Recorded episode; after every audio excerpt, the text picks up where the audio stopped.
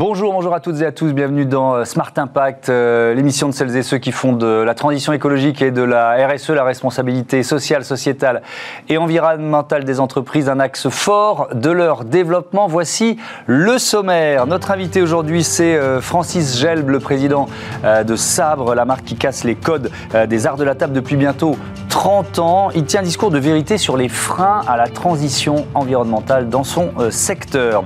Comment recréer une industrie du vélo en France? Quelle volonté politique, quel délai pour y arriver? C'est un enjeu majeur pour les prochaines décennies et le thème de notre débat euh, tout à l'heure. Et puis dans euh, Smart Ideas, vous découvrirez Etiwork, c'est une librairie de contenu dédiée à l'impact dans la mode et le luxe essentiellement. Voilà pour les titres, on a 30 minutes pour les développer. C'est Smart Impact et c'est tout de suite.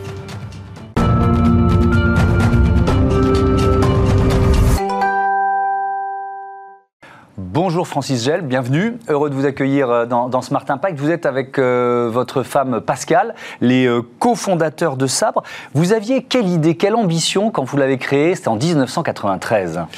Bonjour Thomas Hugues, merci de me recevoir. En fait, moi, je suis né dans le secteur des arts de la table. Mon père avait une orfèvrerie, il faisait du métal argenté.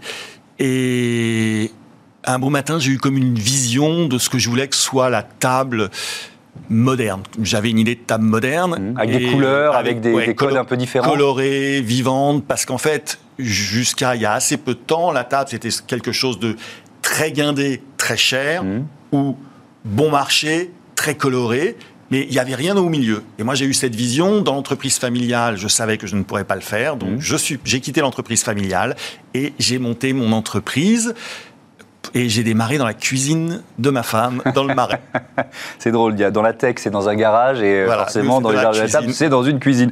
Euh, quelques chiffres sur euh, Sabre, aujourd'hui 35 salariés, dont 26 à Aigremont, c'est dans les Yvelines. Un chiffre d'affaires 2020 de 4 500 000 euros, un chiffre d'affaires prévisionnel pour cette année de 7 millions d'euros, 80% de ce chiffre réalisé à l'export. C'est donc une période de forte croissance pour Sabre, on le voit avec ces chiffres.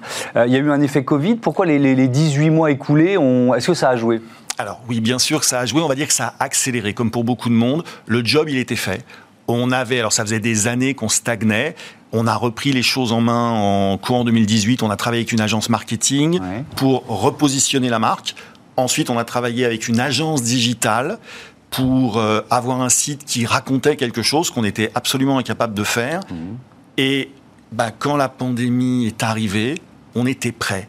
Alors, on peut dire que c'est de la chance, mais surtout, on avait fait le boulot. Vous aviez anticipé. On avait anticipé. Sans savoir qu'il y aurait une pandémie, mais, mais l'image digitale, l'image numérique, elle était là. On avait, fait le, on avait fait le job. Mmh. Et, euh, et ce qui nous a permis, quand la pandémie est arrivée, on a juste mis le 17 mars un petit panneau le site reste ouvert. Et on a vu les commandes affluer, monter à un niveau qu'on ne connaissait pas incroyable. Mmh. Et il faut aussi se rappeler que tous les pays à l'export n'ont pas confiné de la même façon que nous.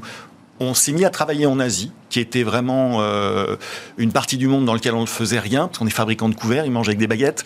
Donc ça ne nous aidait pas. On n'a jamais fait grand-chose en, en Asie.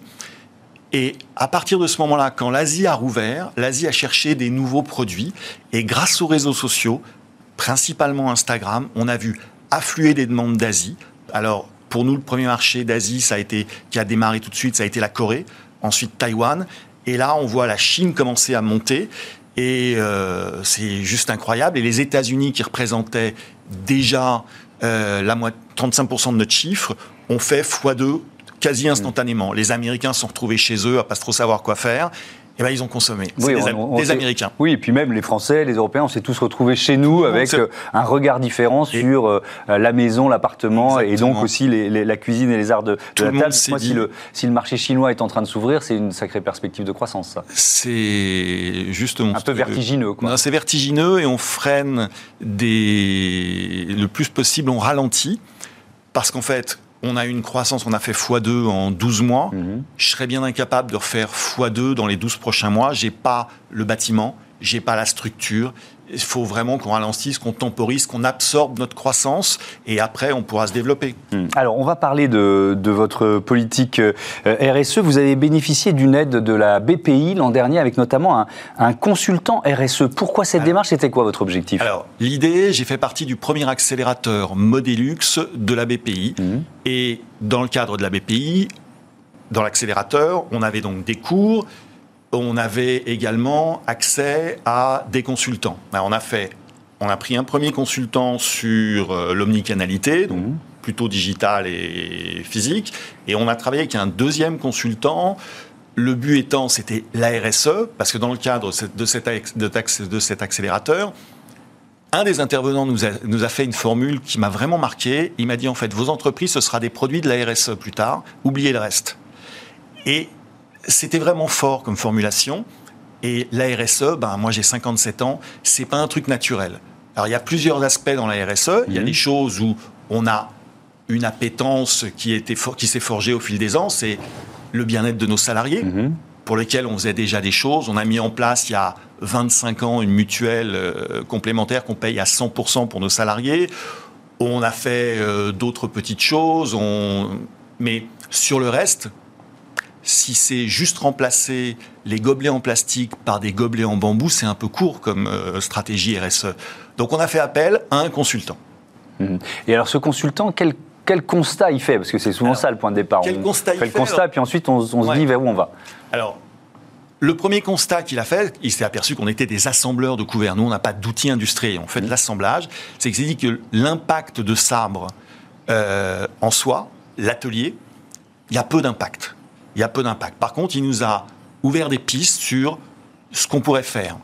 Le premier sujet étant la traçabilité. Donc nous, on, fait sous-traiter tout ce qu'on fait. Mhm. Donc c'est la traçabilité et les conditions de travail de euh, des gens qui travaillent dans les ateliers où on achète. Alors pour nous, c'est France et Italie à 90% mhm. entre les deux.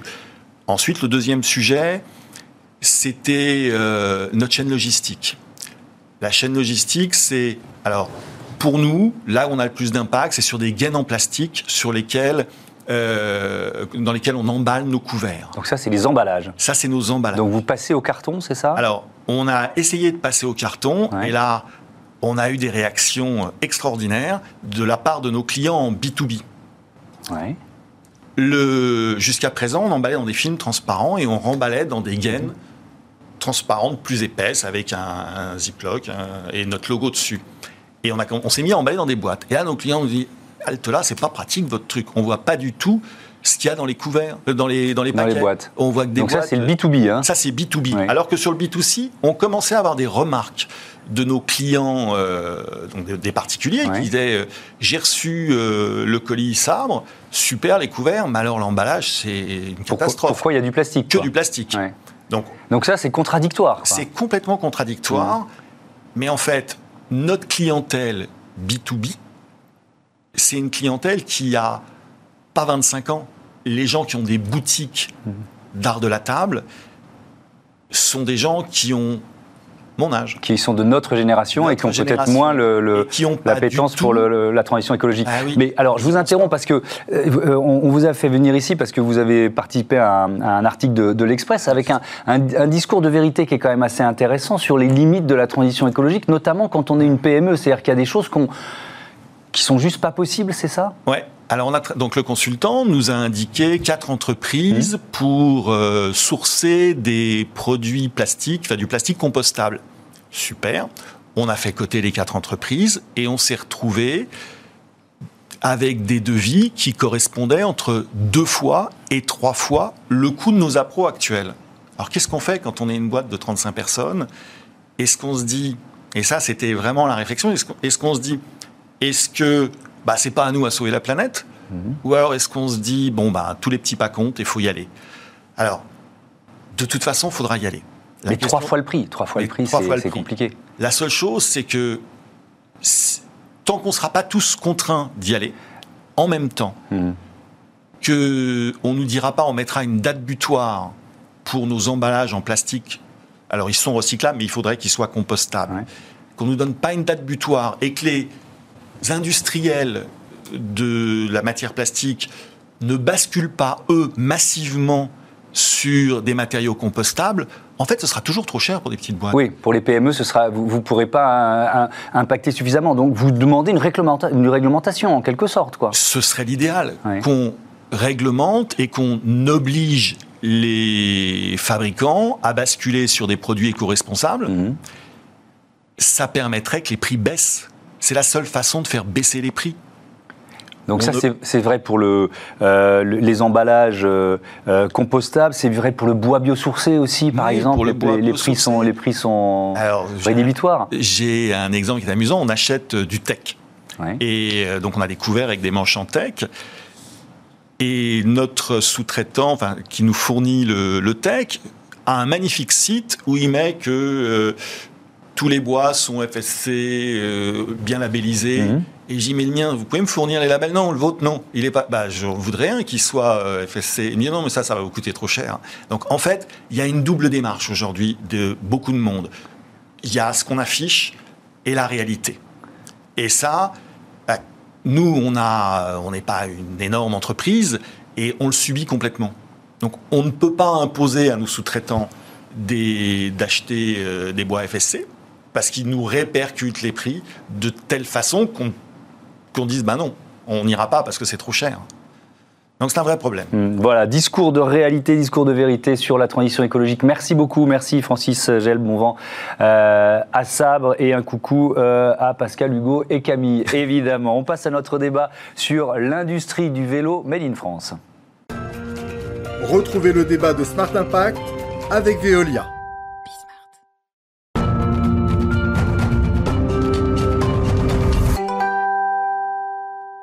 Comment recréer une industrie du vélo en France? Quelle volonté politique, quel délai pour euh, y arriver? C'est le Zoom euh, de Smart Impact avec mon invité Guillaume Gouffier-Chat. Bonjour. Bonjour Thomas. Bienvenue, vous êtes député à l'REM du euh, Val-de-Marne et vous vous êtes lancé dans, dans un tour de France des, de ceux qui fabriquent les vélos encore dans notre pays. C'était ça l'idée? Alors c'est ça l'idée. Alors un tour de France. L'idée en fait, c'est qu'on voit qu'on développe actuellement massivement l'utilisation du vélo dans notre pays. Hmm. Euh, et que l'objectif est de passer de 3% à 9% la part des déplacements faits en vélo en 2024. Donc c'est demain, hein, c'est très rapide. Et on est encore en retard, un peu, on est un peu en dessous de 4 aujourd'hui, et à 12% en 2030. Euh, donc ça, c'est le constat de départ. il y a eu l'effet Covid, il y a eu les coronapistes, on voit beaucoup plus de vélos. C'est depuis 2017 et depuis 2018 avec le plan vélo qui avait été présenté à l'époque par euh, le Premier ministre d'alors, euh, Édouard Philippe, avec mm. un fonds vélo qui permettait de développer notamment les infrastructures, qui permettait de mettre en place des politiques de lutte contre le vol, du savoir rouler aussi, et puis de mettre en place ce qu'on appelle le forfait mobilité durable pour développer l'utilisation du vélo dans le mm. cadre professionnel. Et à travers les différentes lois, les différents textes, à travers les différents échanges qu'on a pu avoir avec les acteurs, au bout d'un moment, on s'est dit, mais si on développe le vélo, si de plus en plus de Français prennent le vélo pour se déplacer, bah, fabriquons ces vélos en France. Et aujourd'hui, on voit que euh, il y a 2,7 millions de vélos qui sont vendus, euh, je crois, cette année, avec une hausse de plus de 25% du chiffre d'affaires sur cette filière, et seulement 660 000 qui sont fabriqués en France. Quand le Portugal, par exemple, en fabrique 3 millions. Mais donc, quand, vous, dites fabriqués en France, parce que non seulement ils sont fabriqués en France, mais, mais, ils sont, montés. C'est-à-dire que les, compos les composants, ils viennent d'où? Si on prend un vélo. Les composants, ils viennent essentiellement euh, des pays asiatiques aujourd'hui. Et sur un certain nombre de composants, nous avons perdu au passage les brevets et euh, la capacité euh, d'en construire chez nous. L'un des premiers, l'un des premiers objectifs, ce serait peut-être déjà de ramener les cadres le cadre, parce que c'est autour du cadre que se construit la la base. un vélo et se développe le vélo. Et puis, c'est là où il faut effectivement soutenir l'ensemble des acteurs, bien entendu ceux qui fabriquent le vélo. Euh, c'est à eux qu'on pense en premier lieu. Il y a une centaine d'entreprises euh, à travers le pays. Alors en ce moment, effectivement, j'ai commencé un tour de France avec euh, un certain nombre d'acteurs mhm. pour aller rencontrer. Ça a démarré chez Cycle Europe à côté de Troyes il n'y a pas longtemps. Je serai demain matin dans les Vosges pour rencontrer l'usine Moustache qui est justement bloquée cette semaine, faute de pièces détachées, pièces détachées euh, qui sont bloquées par euh, les pays, les pays asiatiques et gérées à la manufacture française mhm. à, fin, à la fin du mois d'août. Et au Portugal, début du mois de septembre pour voir la vallée, de la, la vallée du vélo mhm. au Portugal et comment cela s'est construit. Mais quand je parle de filière, ce n'est pas que le vélo. moi j'ai une conviction, c'est qu'on peut reconstruire du vélo en France. On peut s'en donner les moyens avec une vraie qualité mhm. de vélo.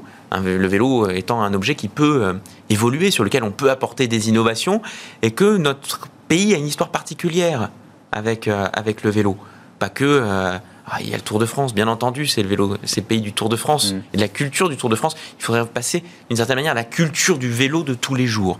Et ce qui était le cas. le vélo, c'est les premières vacances euh, en 1936. Il y a tout ça dans l'imaginaire collectif autour, de la, autour de la bicyclette. Dans toute la construction du vélo, les évolutions du vélo dans notre pays. Mais, je pense que ça nous quoi le délai? Pardon de vous interrompre, mais c'est quoi le délai? Quand vous dites on peut, voilà, il, y a une, il faut une volonté politique, c'est faisable, on peut reconstruire une, une filière. C'est quoi? C'est en, deux ans, en cinq ans, en dix ans C'est quoi le délai Les délais, pour le moment, je commence mes travaux dessus. Hmm. Donc je ne vais pas fixer. Euh, il faut que ce soit le plus rapidement possible. Ça, on est tous d'accord. Il faut que ce soit le plus rapidement possible. il y a des acteurs. Vous dites quoi Ça Déjà, prend il faut, forcément plusieurs années. ça ira très vite si on structure une filière. Qu'est-ce que c'est une filière d'une certaine manière? Hmm. Une filière, déjà, avant une filière, il faut se fixer des objectifs. Moi, je pense qu'on doit fixer l'objectif de redevenir les numéros 1 mondiaux sur le vélo. Euh, derrière, il faut structurer une filière avec l'ensemble qui réunit l'ensemble des acteurs. Réunir l'ensemble des acteurs, c'est bien entendu euh, euh, les fabricants de vélos, mais pas que. Mmh. C'est les infrastructures aussi.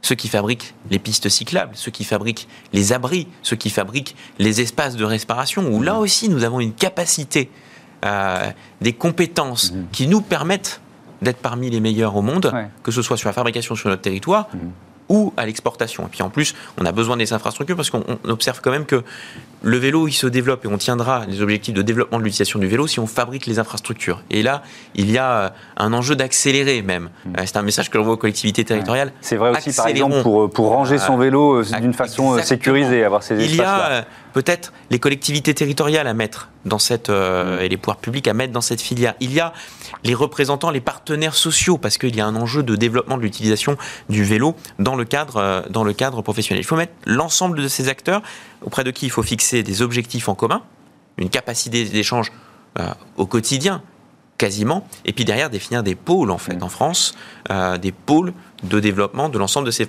Alors vous, disiez, vous disiez, on a perdu quelques brevets. Est-ce qu'il y, y, a tout simplement des savoir-faire aussi qui ont, qui ont disparu, qu'il faut recréer?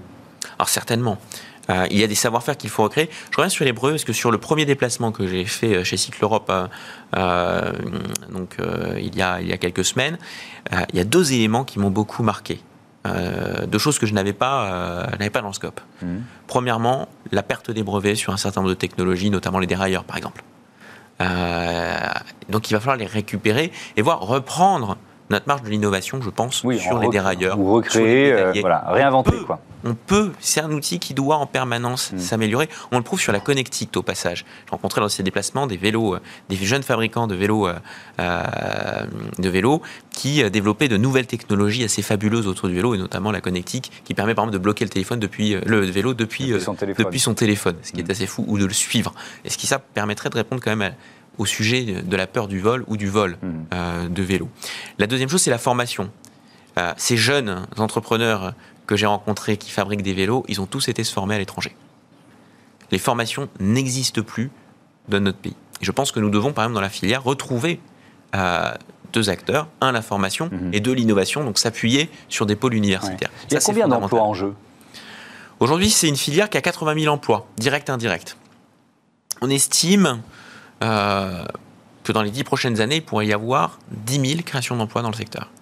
10 000 alors que la filière, je pense, n'est pas encore structuré aujourd'hui. Donc ça peut être beaucoup plus. Le vélo aujourd'hui, c'est 80 000 emplois. Euh, ce sera près de 5 milliards d'euros euh, de chiffre d'affaires euh, en 2023-2024. Je pense que si nous structurons la filière, comme je le dis, avec l'ensemble des acteurs, des pôles. C'est des emplois pour longtemps, parce que. C'est des emplois parce que voilà, c'est un, nouveau mode de, de, déplacement qui va qui est fait pour durer, tout simplement. Qui est fait pour durer, qui permet de réindustrialiser des territoires qui en ont besoin. Et quand on regarde aujourd'hui où se placent, se positionnent certains constructeurs de vélos, ce sont sur des territoires qui ont besoin de voir des industries revenir. Euh, ce sont des, des métiers qui attirent. Euh, parce que c'est positif. Tout ce qui est autour du vélo de manière générale est positif. Hein. Est-ce que c'est une... Et la dernière, un dernier point, la possibilité de la reconversion sur un certain nombre de métiers. Je pense, mmh. et en partie par exemple sur l'automobile. Dans les moments de la fluctuation, je pense une possibilité sur euh, des salariés de l'automobile de passer sur le vélo, Hmm. d'où par exemple des échanges à avoir aussi avec la structure, Et- la filiale d'automobile. Est-ce que Guillaume Gouffiéchat, vous êtes député euh, LREM, je le rappelle, est-ce que c'est une mission parlementaire que vous menez là ou est-ce que c'est un peu à titre personnel? Alors pour le moment, c'est à titre personnel. Alors, je suis le président des élus, euh, enfin je suis le coprésident avec euh, plusieurs de mes collègues sur le club des élus nationaux pour le vélo. Oui. Je suis depuis le début du quinquennat l'ensemble de ces sujets euh, euh, avec plusieurs autres collègues. Je pense par exemple notamment à Jean-Marc Zulési, Marietta Mhm. Caramanli, Mathieu Orphelin. euh, bien entendu, nous suivons ces, ces sujets-là. Et je pousse depuis plusieurs mois auprès du gouvernement effectivement pour avoir une mission parlementaire. Qu'est-ce que ça changerait? Alors, je l'ai démarré. Ce qui changerait d'avoir la mission parlementaire, Mhm. c'est la reconnaissance de l'État. On a besoin de l'État. Mais c'est euh, étonnant qu'elle ne soit pas déjà là. Cette Parce que filière. c'est- ce que vous dites, c'est une évidence. Mais Donc, euh, Ça fait depuis plusieurs mois. C'est en fait c'est fin d'année, début d'année l'an dernier, Ouais. avec des échanges avec euh, Thierry Ducrest, le délégué interministériel au vélo, avec euh, Olivier Schneider, bien entendu, le président de la fédération des usagers de la bicyclette, avec Jérôme Valentin de Cycle Europe, avec Pierre Cerne euh, de Ville, Ville et Territoires Cyclables, où on dit on a fait beaucoup, mais là on a le sentiment qu'il faut développer la fabrication, qu'il faut développer toutes ces compétences dans nos territoires, et d'où des premiers échanges informels sur la filière, et d'où des premières remontées au gouvernement en disant, regardez le potentiel qu'il y a, il y a dans des chiffres à plus 25% de chiffre d'affaires, on a des perspectives de création d'emplois, on a des perspectives de réindustrialisation, d'innovation, et en plus d'envie de jeunes acteurs de venir dedans. Et pareil sur les infrastructures, où on retrouve ces mêmes, ces mêmes enjeux. Donc il y a quelque chose à structurer davantage. Et d'où euh, les travaux en fait que j'ai pré-commencé euh, Voilà. avant la mission, qui pourraient arriver dans les semaines qui viennent. eh ben, on espère que cette mission sera, Euh, sera organisée se fera rapidement. à la fin du, la fin du mandat. Merci beaucoup, merci euh, euh, Guillaume Gouffiéchat et, et bon Tour de France, même si c'est un, un terme un peu exagéré, mais en tout cas vous faites le, le tour des acteurs du vélo en France aujourd'hui et on espère que la mission parlementaire va se mettre en place très rapidement. On passe à Smart Ideas. Merci beaucoup. Smart Ideas avec BNP Paribas. Découvrez des entreprises à impact positif.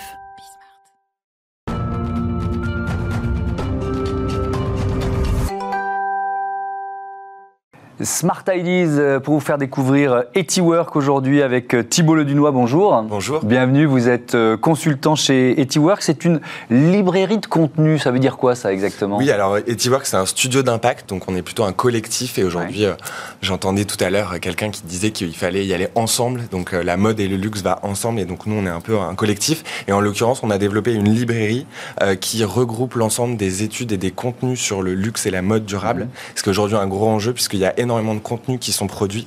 La problématique, c'est de la trouver et de la trouver aussi euh, selon son bon niveau d'expertise. Mhm. Et donc, qu'on soit consommateur ou professionnel du secteur, c'est parfois compliqué d'avoir accès à l'information, de se former sur ces sujets.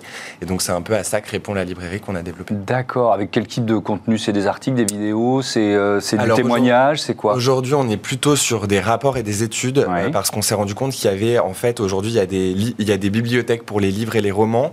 Euh, il y a, euh, il y a euh, des cinémas, euh, Et Ouais. en fait, aujourd'hui, il y a une problématique, c'est d'avoir accès aux études euh, sur les articles académiques. Par exemple, c'est assez facile de trouver un article académique sur un sujet précis. Ouais. Sur les études, c'est plus compliqué. Donc, on, on a à la fois des études euh, de, de- de consultants, à la fois des études de coalition. C'est le cas de Paris Good Fashion, par exemple, Mhm. un ensemble de choses. Et puis aussi euh, des chaires, des chaires académiques. Par exemple, il y a Texan Care à Roubaix qui travaille sur ce sujet. Donc, on rassemble en fait un ensemble de contenus internationaux et français sur les sujets. Mm. Alors il y a la tech, mais il y a surtout la mode et le luxe. Pourquoi ces, ces- ces- ces deux secteurs? Pour vous, c'est euh, euh, peut-être par appétence, mais sont, sont deux secteurs avec un levier d'impact important?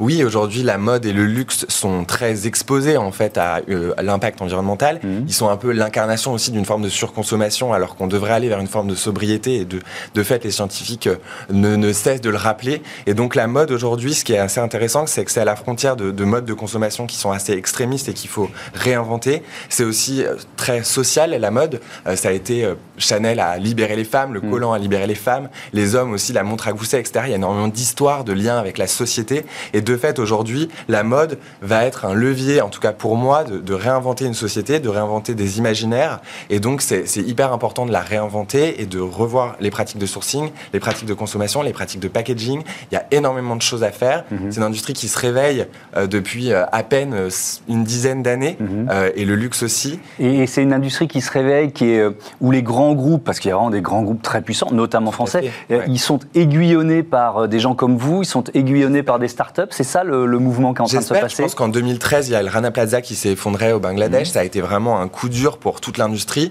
On s'est un peu euh, renfermé pendant cinq ans pour essayer de, dans notre cuisine, essayer de tout réparer. Et puis là, on est en train d'ouvrir le sujet parce que les consommateurs sont de plus en plus exigeants. J'espère que ma génération est hyper activiste et, et qu'on va aussi essayer de pousser ces, ces groupes à, à changer. Euh, et puis, euh, et puis de fait, aujourd'hui, il y a une urgence qui est, qui est, qui est, qui est dans la rue. Et donc, il faut euh, aujourd'hui proposer des alternatives. Et c'est pas aux consommateurs de, de faire la démarche, c'est bien aux groupes et aux entreprises de changer. Mais ce qui est intéressant, vous l'avez dit, hein, c'est particulièrement intéressant dans ce secteur, c'est que c'est un secteur de, de collection. quoi. C'est-à-dire que deux fois par an, on propose des collections et de fait, on incite les consommateurs à acheter de nouveaux vêtements alors qu'ils en ont déjà plein leur placard. Et, et donc, vous dites de collection, et en fait, de collection, c'est minimum. Parce Oui, oui. qu'aujourd'hui, les grands groupes de fast fashion, c'est 26 collections Ouais, par an. Enfin, ouais, c'est des, des, des- des hallucinants. Et aujourd'hui, d'ailleurs, vous voyez même la Fashion Week là, qui a lieu en ce moment. hein. La Fashion Week, euh, avant, on avait des Fashion Week, mais pendant toute l'année. Aujourd'hui, on est en train de revoir ce calendrier en se disant, mais ça n'a plus de sens. Mm. Il y a aussi beaucoup de designers et de créateurs, plutôt dans le luxe en l'occurrence, qui se sont, euh, qui, qui ont dit, mais stop, on arrête. Parce que même humainement, en fait, on n'y arrive plus. La créativité est réduite. Et je, et je pense que l'industrie de la mode et, et pour la créativité et pour la société, on a tout un- intérêt à se réinventer et apporter de nouveaux messages. mais, mais le modèle économique, il y a un modèle économique malgré tout Si on revoit ce- ce- Bien cette logique-là Euh, bah moi, euh, voilà, aujourd'hui, moi, je travaille pour une marque qui s'appelle Patine. Elle a pas de collection, elle fait euh, quasi que sur commande. Et en fait, aujourd'hui, ben, elle dit à ses clientes, bah, si vous voulez acheter, vous attendez. Et puis c'est. Ouais. très bien. Et puis les clientes sont contentes. Et en fait, bah, en fait, on aime d'autant plus nos vêtements, on les garde plus longtemps et tant mieux. Et, Et en ouais. fait, il y a plein de nou- nouveaux modèles économiques. Patine, ça fait partie des marques de mode qu'on avait reçues euh, ici. Merci beaucoup, Voilà. merci, Merci. Thibaut euh, Le Dunois d'être venu euh, exposer voilà le l'engagement euh, d'Etiwork. À bientôt sur euh, sur Bismart. Voilà, c'est la fin de cette émission. Euh, Rendez-vous sur bismart.fr évidemment ou sur les box. Salut à toutes et à tous.